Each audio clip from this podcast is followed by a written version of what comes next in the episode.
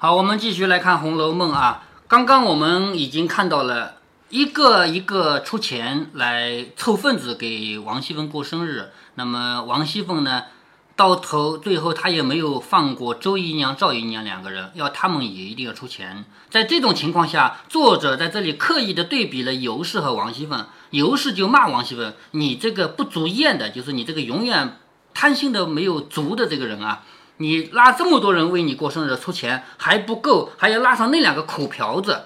王熙凤就说：“少胡说，一会儿离开这里，我和你算账。他们两个有什么苦啊？有了钱，白白给别人用，还不如拿来我们用的。”说着已经核算了，已经算完了啊，一共多少呢？一百五十两有余。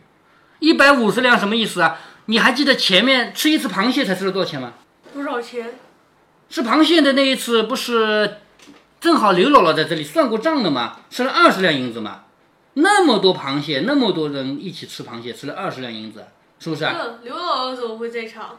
就是吃完螃蟹以后，刘姥姥来算账的嘛，因为这个账一定要有一个不相干的人算。贾府自己的人，他永远不觉得自己有多浪费，是不是啊？所以必须要有一个穷人来算账嘛。所以那次我我们已经算过了，一顿饭吃了二十两银子呀，是吧？那这一回。王熙凤过生日，凑了一百五十两有余，就一百五十多两。加啊，那当然超过过很惨，那七八倍了。啊，对呀，超过很多倍了，是不是？贾母说，一日的戏酒用不了，就是一天唱戏和喝酒都用不了了。尤氏说，既不请客，酒席又不多，两三日的用度都够了。因为我们不请外面的客人，就不去把什么北京王府那样的人，不不去请那种人，是不是啊？那我们就自己家的人，是不是啊？啊，又酒又不多，我们两三天的用度都够了。头等的戏不用钱，省在这上头，什么意思啊？咱们自己家有十二个戏子呀，是吗？如果到外面去请个戏班子来，不是要花很多钱吗？我们自己家戏班子啊，戏不用钱，省在这上头。贾母说：“疯丫头说哪一班好，就传哪一班好。”贾母的意思就是，既然王熙凤过生日，让她开心，她要听哪个戏班子唱戏，就去请哪个戏班子。就是如果王熙凤不要听咱们自己家的十二个戏子啊，要听哪个外面的班，就请，是吧？凤姐说，咱们家的班子都听熟了，啊，什么意思啊？我们家的那个戏班子我听厌了，我都听过了，不要听了，要请外面的，倒是花几个钱叫一班来听听吧。贾母说：“这件事我交给真个媳妇了。好，真个媳妇就是尤氏啊，就这个事儿交给尤氏来办。好，这里呢就是要提到，在他们荣国府里面，平常有事都是王熙凤做，但是这一次不让王熙凤做，因为这次是你自己的生日，是不是啊？交给谁做呢？那交给宁国府的那个人做呀。这是是不是宁国府的管家？哎，对呀，宁国府的相当于王熙凤身份的，不就是尤氏吗？对不对？好，叫尤氏来做。”说我叫真个媳妇来办，月薪叫凤丫头别操一点心，受用一日才算。就是这一天为什么叫尤氏来办呢？就是为了让王熙凤不要操心。你以往操心操多了嘛，这一次你就享一天的福。尤氏答应着，又说了一回话，都知道贾母乏了，才渐渐的散出来。好，大家都知道贾母累了，再在这说话就不知趣嘛，就走了。尤氏等送邢夫人、王夫人两人散去，便往凤姐房里来商议怎么办生日的话。凤姐笑着说：“你不用问我，你只看老太太的眼色行事就完了。也就是说，尤氏究竟该怎么办这个生日啊？不要来问王熙凤，老太太喜欢怎么搞你就怎么搞，因为老年人嘛，就是你你得拍拍她的马屁。”尤氏笑着说：“你这个阿雾啊，也特行了大运了哈。阿雾啊，就是那个。”贬义词，比如说这是个什么东西嘛？这就叫阿雾啊。那么尤氏和王熙凤开玩笑，他们俩是妯娌关系嘛？可以这样说，你这个阿雾啊，也特行了大运了。我当有什么事情叫我们去？原来是为这个，就是我以为叫我们到这儿来为什么事？原来是为了你的生日啊！出了钱不算，还要我来操心，你怎么谢我？就是我既要出钱，我还要替你办生日，还要花力气，是不是啊？你拿什么来谢我？凤姐笑着说：“你别扯臊，我又没叫你来，谢你什么？”你怕操心，这回就自己回老太太去，重新派一个了。就是王熙凤这个人的嘴从来不饶人。如果换了我啊，说尤氏来对我说，我又出了钱，我还要帮你张罗这个事情，那你怎么办？我说，哎呀，谢谢你啊，你吃苦了。我要这么说的，是不是啊？王熙凤从来不可能这样感谢人家一句的，她只说你有什么好苦的？你苦你去跟老太太说，就说你不干了，有本事你就说去。那这样子的话，王熙凤就永远占上风，是不是啊？那么像他们俩这样的性格，王熙凤这种张扬的个性和尤氏这样的内敛的个性，你说尤氏怎么可能在说话上面能占到王熙凤一点点便宜啊？是吧？所以这个话说出来就又是一个自讨苦吃。王熙凤说：“你有本事你跟老太太说，你说你不干了，你有本事说去。”尤氏笑着说：“你瞧他心的这个样儿，心就是你看他这个高兴啊，你看他高兴的这个样儿，我劝你收着些好，太满了就泼出来了。好，这是一种智慧啊，就是我们往碗里面倒茶，往杯子里倒茶，你少倒一点还可以再倒的，倒满了你就容易洒出来。这个是比喻啊，比喻我们一个人，你不要太得意了，你得意了你会吃亏的，是不是啊？好，太满了就泼出来了。两个人又说了一回，方散。次日将银子送到宁府来。好，什么意思啊？因为王熙凤的生日是要让尤氏来办的嘛，所以大家凑的银子都送到宁府来，就送到尤氏这儿来。尤氏方起来梳洗，问是谁送过来的。丫鬟们回说是林大娘。好，林大娘是谁呢？就是林之孝家的，知道了吧？林之孝是他家的一个仆人嘛。林之孝家的叫林大娘。尤氏便命叫了他来。丫鬟走到下房，叫了林之孝家的过来。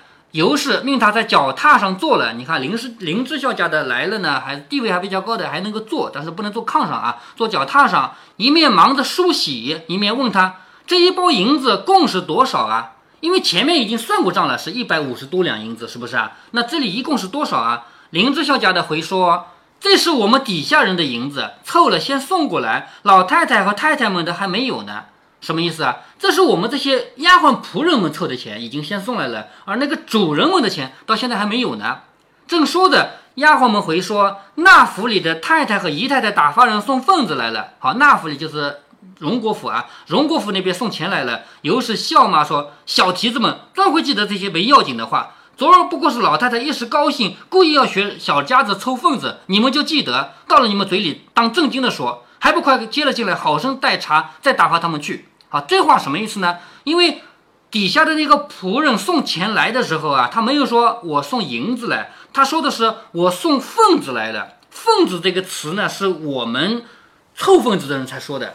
比如说，有人家结婚了，我们要送份子，是不是啊？好，这个结婚如果是关系好一点的人结婚，我得送五百六百；是关系再好一点的人送，我要送一两千，对不对？那关系普通的呢？就只不过是个同事关系呢，那两百三百也可以，这这叫份子。但是在《红楼梦》的那个时代，他们贵族人家是不凑份子的，是穷人家才凑的。所以有个丫鬟说：“我送份子来了。”尤氏就骂他说：“小蹄子们，就是小丫头们，你们专记得这些话，就是份子份子这个话，你们就记得说，那是老太太一时高兴才故意学人家说要凑份子的。你怎么能记得这种话啊？就咱们大户人家是不可以说这个话的。老太太高兴那是她开玩笑，你怎么可以说啊？对不对？”丫鬟们应着，忙接了进来，一共两分。好，银子是一包一包包好的，这叫一分一分的啊，一共两分，连宝钗、黛玉的都有了。尤氏问：“还少谁的？就是还有谁的不在这里面？”林之孝家的说：“还少老太太、太太、姑娘们的和底下姑娘们的。好，也就是说，贾母的、邢夫人、王夫人的，还有三春的这些人的都还没有呢。”尤氏说：“还有你们大奶奶的呢？大奶奶是谁啊？”嗯。李纨，哎，李纨，你还记得李纨的钱应该谁出吗？王熙凤，哎，对，应该王熙凤出啊。尤氏就问，还有你们大奶奶的呢？其实就是问王熙凤出的李纨的那份钱呢。林之孝家的说，奶奶过去，这银子都从二奶奶手里发，一共都有了。好，这里指的意思是你过去，你到王熙凤那里去要。既然李纨那个钱是王熙凤出，那你到那边去一并拿来了就行了。好，这里作者有意的安排一个细节，就是让。尤氏亲自去找王熙凤要钱，因为只有这样子才能够出现后面的这个对话啊。我们看到后面对话就精彩了。说的尤氏梳洗了，命人伺候车辆，一时来到荣国府。你看，尤氏自己来到荣国府，先来见凤姐，见凤姐已将银子分好，正要送去。你看，王熙凤这个钱已经装好了，正要送去。尤氏就问：“都齐了？”凤姐笑着说：“都有了，快拿了去吧，丢了我不管。”就是呢你赶紧拿去吧。如果说现在丢了，那就是你丢的，不是我丢的了，是不是啊？丢了我不管。尤氏笑着说：“我有些信不及，倒要当面点一点。也就是说，我不相信你给我给的全那么全，我来点一点。”说着，果然按数一点，只没有李纨的一份。你看，李纨的那份，王熙凤没有帮他出。好，所以读到前面的时候，我就提醒你了啊，在贾母的屋子里，乌压压的坐满了人，也站满了人，在那么多人面前，王熙凤说的你玩的钱我出，是不是啊？但实际上回头当只有他一个人的时候，现在两个人啊，只有王熙凤一个人要告诉尤氏的时候，王熙凤她是不出这份钱的，也就是说，她是场面上面说的漂漂亮亮的，实际上不做。比如说你吧，老师说这个黑板谁擦？我擦，结果。人走了以后我不擦了，假如这样的话，那不就是场面上做的漂漂亮亮，实际上不干活嘛，是不是啊？那王熙凤就是这样的人，当着那么多人的面说尤氏的钱我出，但实际上他不愿意出。好，他说这个钱数了以后没有李纨的那份钱，尤氏笑着说：“我说你操鬼呢啊，就是咱们现在的方言叫日鬼呢。我说你日鬼呢，怎么你大嫂子的没有啊？就是你怎么不替他出钱啊？”凤姐笑着说：“那么些还不够使啊，短一份也罢了，等不够了再给你。”什么意思啊？昨天算账算下来一百五十多两银子的，是不是啊？那么多钱还不够你用啊？你够用不就行了？干嘛非要问我要钱？好，弄清楚王熙凤的意思了吗？就是不想给钱，是不是啊？尤氏说：“昨儿你在人前做人，今儿你又和我赖，这个断不依你。就是昨天你在那么多名人的前面你是个人，今天你在我面前你赖，我不来理你啊！我只和老太太要去。”凤姐笑着说。我看你厉害，明儿有了事，我也丁是丁，卯是卯的，你也别抱怨，什么意思啊？你为这点银子，你要去告诉老太太，那行啊，以后你有什么事，你别落在我手里，我也去告诉。就像我们现在同学一样，我今天做了一个什么错事，你要去告诉老师的话，哼，你下次你别犯错误，你犯错误我也去告诉老师。你们学校有没有这种事情啊？嗯，不知道。不知道啊。尤氏笑着说。你一般的也怕，不看你素日孝敬我，我才不依你呢。好，原来你也怕啊，你也怕我去告诉老太太啊，是不是啊？要不是你平常孝敬我，这个是玩笑话啊。他们是平辈，怎么可能有孝敬这回事？是不是啊？要不是平常你孝敬我，我才不依你呢。说着，把平儿的一份拿了出来，说：“平儿，来，把你的收起去，等不够了，我替你添上。”好，什么意思啊？他现在当着王熙凤的面对平儿说：“那这个钱还给你，你别出。”究竟是什么意思？你想得出来、想得通吗？想不通，想不通是不是？刚才你王熙凤自己没有给我那份钱，也就是你答应替李纨出的那份钱，你不给我，是不是？你少出一份钱，少，那么我也我也替别人少出，只有你可以少出吗？别人不能少出吗？是不是啊？嗯。所以他就当着王熙凤的面对平儿说：“平儿，那把钱拿去，这份你不要出来。”实际上就是在。拿王熙凤开心，而且这个拿她开心呢，是做的是比较比较有趣有意思，就是实际上是让人家丢脸的意思啊！你做好人，你可以不出钱，那我也做好人，我也我也不出钱，我叫平儿也不出钱，知道了吧？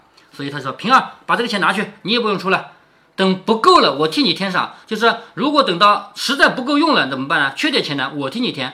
平儿知道这个意思，就说奶奶先使着，若剩下了再赏我一样。哦，平儿当然不敢真的要，是不是啊？他说你先用，用着如果能剩下来的话，你再把它退给我不就行了吗？尤氏笑着说：“只许你那主子作弊，不许我做情啊。”就是这个话还是当着王熙凤说的啊，就说只许你那主子，就只许王熙凤她作弊，不许我来做人情吗？平儿只得收了。你看，平儿果然把这个钱收回来了。尤氏又说。你看看你主子这么细致，弄这些钱哪里使去？使不了，明儿带棺材里使去呢。好，什么意思啊？就是一天到晚就知道赚钱，赚了钱又舍不得花，难道你留着进棺材花吗？一面说着，一面又望贾母出来，先请了安，大概说了两句话，便走到鸳鸯房中和鸳鸯商议，只听鸳鸯的主意行事，何以讨贾母的喜欢？也就是说，究竟怎样办这个生日办的才好？要让贾母喜欢，谁最了解贾母啊？当然是鸳鸯了，是不是？因为鸳鸯离贾母最近嘛。贾母爱吃什么，爱穿什么，爱喝什么，爱听什么，不都是他鸳鸯最知道吗？所以他就来跟鸳鸯商量怎样做，贾母是最喜欢的。两人计议妥当，尤氏临走时也把鸳鸯的二两银子还给他。你看，尤氏一个一个在还钱，跟前面有一个很大的对比吧？王熙凤是一个都不放过，必须要要钱，是不是啊？但是尤氏呢，又把鸳鸯的二两银子还了，说这还使不了呢。就是我毕竟这里是一百五十多两的嘛，说这还使不了呢。说着一进出来，又到王夫人跟前说了一回话。因王夫人进了佛堂，把彩云的一份还给他了。王夫人不是经常要念经的吗？到佛堂去念经了，这个时候他又把彩云的钱还掉了。然后见凤姐不在跟前，又把周和赵两个人还了。你看，周姨娘、赵姨娘这两个人的钱，让尤氏还掉了。好，在这里我们又要停下来对比了。我前面就跟你说过，从第七回、第九回开始，我们就不断的看到尤氏和王熙凤的对比，是吗？这里的对比就是截然相反的。王熙凤就是不管怎么样也要问那个最穷最苦的周姨娘、赵姨娘，问他们要钱。而现在呢，尤氏呢，悄悄的去还钱，还给了平儿，还有这个鸳鸯、彩云、周姨娘、赵姨娘，这些钱都还掉了。见他们两个不敢收。周姨娘、赵姨娘两个人是不敢收的，因为他们怕王熙凤。王熙凤动不动就可以骂他们的，是不是？如果真的让王熙凤知道了，他们俩又把钱退了，那还得了啊？所以他们两个不敢收。尤氏说：“你们可怜见的，哪里有这些闲钱？凤丫头就是知道了，有我应着呢。就是就算让王熙凤知道了，这个有我呢。两人听说，千恩万谢的方收了。哈，千恩万谢什么意思啊？哎呀，太谢谢了，太谢谢了，你对我真好，这个钱我又回来了。”因为对他们来说，这个钱不容易啊，他们过的日子不好啊，是不是？千恩万谢的把钱给收了。于是尤氏一进出来，坐车回家不在话下。好，到这里呢，尤氏还钱退钱这个细节就交代完成了。所以我前面就跟你讲过啊，作者在这里做了一个很深刻的对比，就告诉我们王熙凤是多么的贪婪，以及多么的不饶人，不管多穷多苦，王熙凤都要去逼他的。而尤氏是截然相反的一种个性，在这里做了很深刻的对比。转眼已到九月初二，好，一转眼到了九月初二，园中人都打听的尤氏办得十分热闹，不但有戏，连耍百戏还有说书的男女仙儿全有。好，耍百戏就是杂技，比如说高空跳跃啊，什么那种变魔术啊，那叫耍百戏。还有说书的这些人都有，都打点取乐玩耍。李纨应向众姊妹道：“今儿是正经社日，可别忘了。”啊，什么意思啊？你别忘了，他们还起了一个诗社。诗社不是一个月要组两次团吗？对不对？是初二和十六，还记得吗？嗯。那这一次王熙凤的生日呢？是九月初二，所以这一天除了是王熙凤生日的正日以外，还是他们诗社的正日。想起来了吧？啊，所以。李纨就向众姊妹说：“今儿是正经射日，可别忘了。宝玉也不来，想必他只图热闹，就把清雅的给丢开了。也就是李纨看到宝玉没来，他以为什么？宝玉是那边热闹的过生日嘛，有戏看嘛，他肯定是忘了我们写诗的事儿了。其实宝玉不是的。说着，便命丫鬟去瞧瞧在做什么，快请了来。就是叫丫鬟去，你看看宝二爷在干什么，快去请了来。丫鬟去了半日，回说。”花大姐姐说：“今儿一早出门去了。”好，贾宝玉虽然没有来参加诗社，但是他也不是在王熙凤的生日那边热闹，他一早就出去了，不在家里。好，这里留下个悬念啊，就是叫命人去错土为乡了。哎，对，错土为香了啊，就是要去找王，要去找贾宝玉的。花大姐姐说：“今儿一早就出门去了。”众人听了都诧异，说：“再没有出门之理呀。”就是都觉得非常奇怪，哪天都可能出门，今天不可能出门啊，因为今天有两件大事要做，一件大事是王熙凤的生日，一件大事是贾宝玉，呃，不是贾宝玉，是他们诗社的正经社日，是不是啊？说再也没有出门之理啊，这个丫头糊涂，不知道说话。好，谁糊涂呢？就是花袭人，袭人糊涂，不知道说话，肯定是贾宝玉没出去嘛，他说错了嘛，是不是啊？因又命翠墨去，一时翠墨回来说。可不真出了门，说有个朋友死了，探丧去了。好，贾宝玉出去是因为有一个朋友死了，他出去探丧了。比看另外两件事更重要。呃，对吗？是。那么在这里啊，我们要停下来分析一下。如果说是一个亲朋好友家是有来往的人家，打个比方说啊，北京王府啊，什么人家有人死了。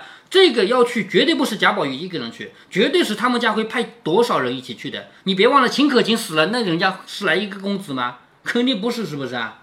所以这个事情是可以排除的。在这里做的，但是贾宝玉他眼中没有等级观念。对呀，但是贾宝玉没等级观念，他贾府不可能人人都这样啊，一定是会安排几个人去的嘛，不可能说贾宝玉就他一个人知道人家死了人，对不对？所以在这里留下一个悬念，是这种事情在那个年代是不可能发生的。那么贾宝玉究竟干什么了呢？作者在这里留了很多层悬念，一层一层套下去，就是让我们一步一步读下去，我们自己来猜贾宝玉干什么去了。我也不会告诉你贾宝玉干什么去了，你自己听听着，你觉得贾宝玉是去干什么的，然后你告诉我，好吧？我们接下来就要读贾宝玉的动向了啊。